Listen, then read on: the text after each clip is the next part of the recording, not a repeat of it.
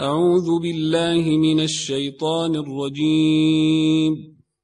بسم الله الرحمن الرحيم. ألم تر كيف فعل ربك بأصحاب الفيل؟